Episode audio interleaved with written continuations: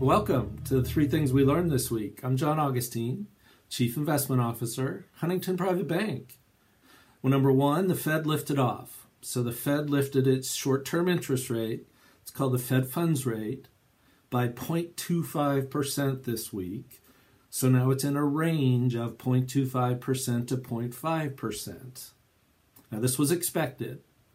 And furthermore, in their own internal survey, they expect that they're going to raise that rate 25 basis points, it's called 0.25%, at all six remaining meetings this year. So they think they're going to have short term interest rates up to the 1.75 to 2% range by the end of this year. Now, for savers, that's good. Get a little interest on your savings. For borrowers who borrow with short term benchmarks, you're going to see those rates go higher. Now, furthermore, the Fed, through their own survey, think that they're going to raise three more times next year. They'll stop at around 2.75%. Is that threatening to the economy? No, we don't think so. Not based on what we know today. Why? Because that's about where they stopped the last Fed rate tightening cycle from 2016 into 2019 and that was okay. Obviously, we went into recession 2020, but that was from the pandemic.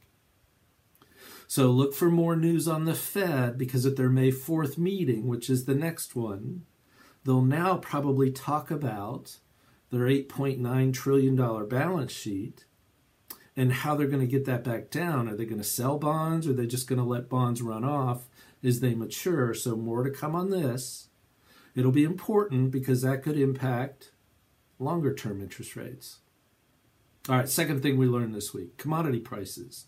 Thankfully, they came down a little bit this week. We've seen commodity prices, pretty much all of them, go straight up since Russia invaded Ukraine on February 25th. Well, this week, most of them took pause, came down a little bit. Even crude oil came down a little bit. Now, we'll be obviously monitoring this week to week, but it was good to see a little bit of let's say the air come out of the commodity market this week, but obviously we'll still be following it as we move forward. Third thing we learned this week stocks. Stocks had a good week. The major domestic averages were up in the 4 to 6% range. Now we still have trading this afternoon, and it's what's called triple witching. It's when options and futures expire this afternoon, so there will be volatility late today, Friday. But nevertheless, stocks have had a good week. Again, Nasdaq's up 6%. Those big tech stocks really led a rally in stocks this week. They liked what the Fed had to say because it went from an unknown to a known on what the Fed's thinking about, and it should not be threatening to the economy at this point. But again, we're going to wait from the Fed to hear more about this QT or potential for QT, quantitative tightening, if they would sell some of those bonds. So we hope you had a great week.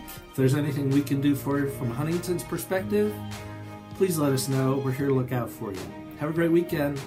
Bye.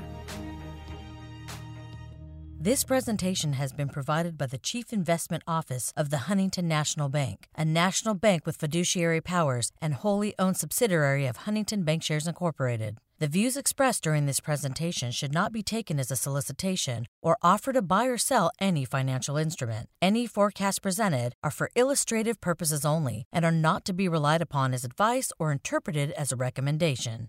Individuals should consult with their investment advisor regarding their particular circumstances. This presentation has been provided for informational purposes only and is not intended to provide and should not be relied on for accounting, financial, legal, or tax advice. The opinions, estimates, and projections expressed are as of the date of this presentation and are subject to change without notice. Investing in securities involves risk, including possible loss of principal amount invested. Past performance is no guarantee of future results. Investments, insurance, and non deposit trust products are not FDIC insured, not guaranteed by the bank or any federal government agency, and may lose value.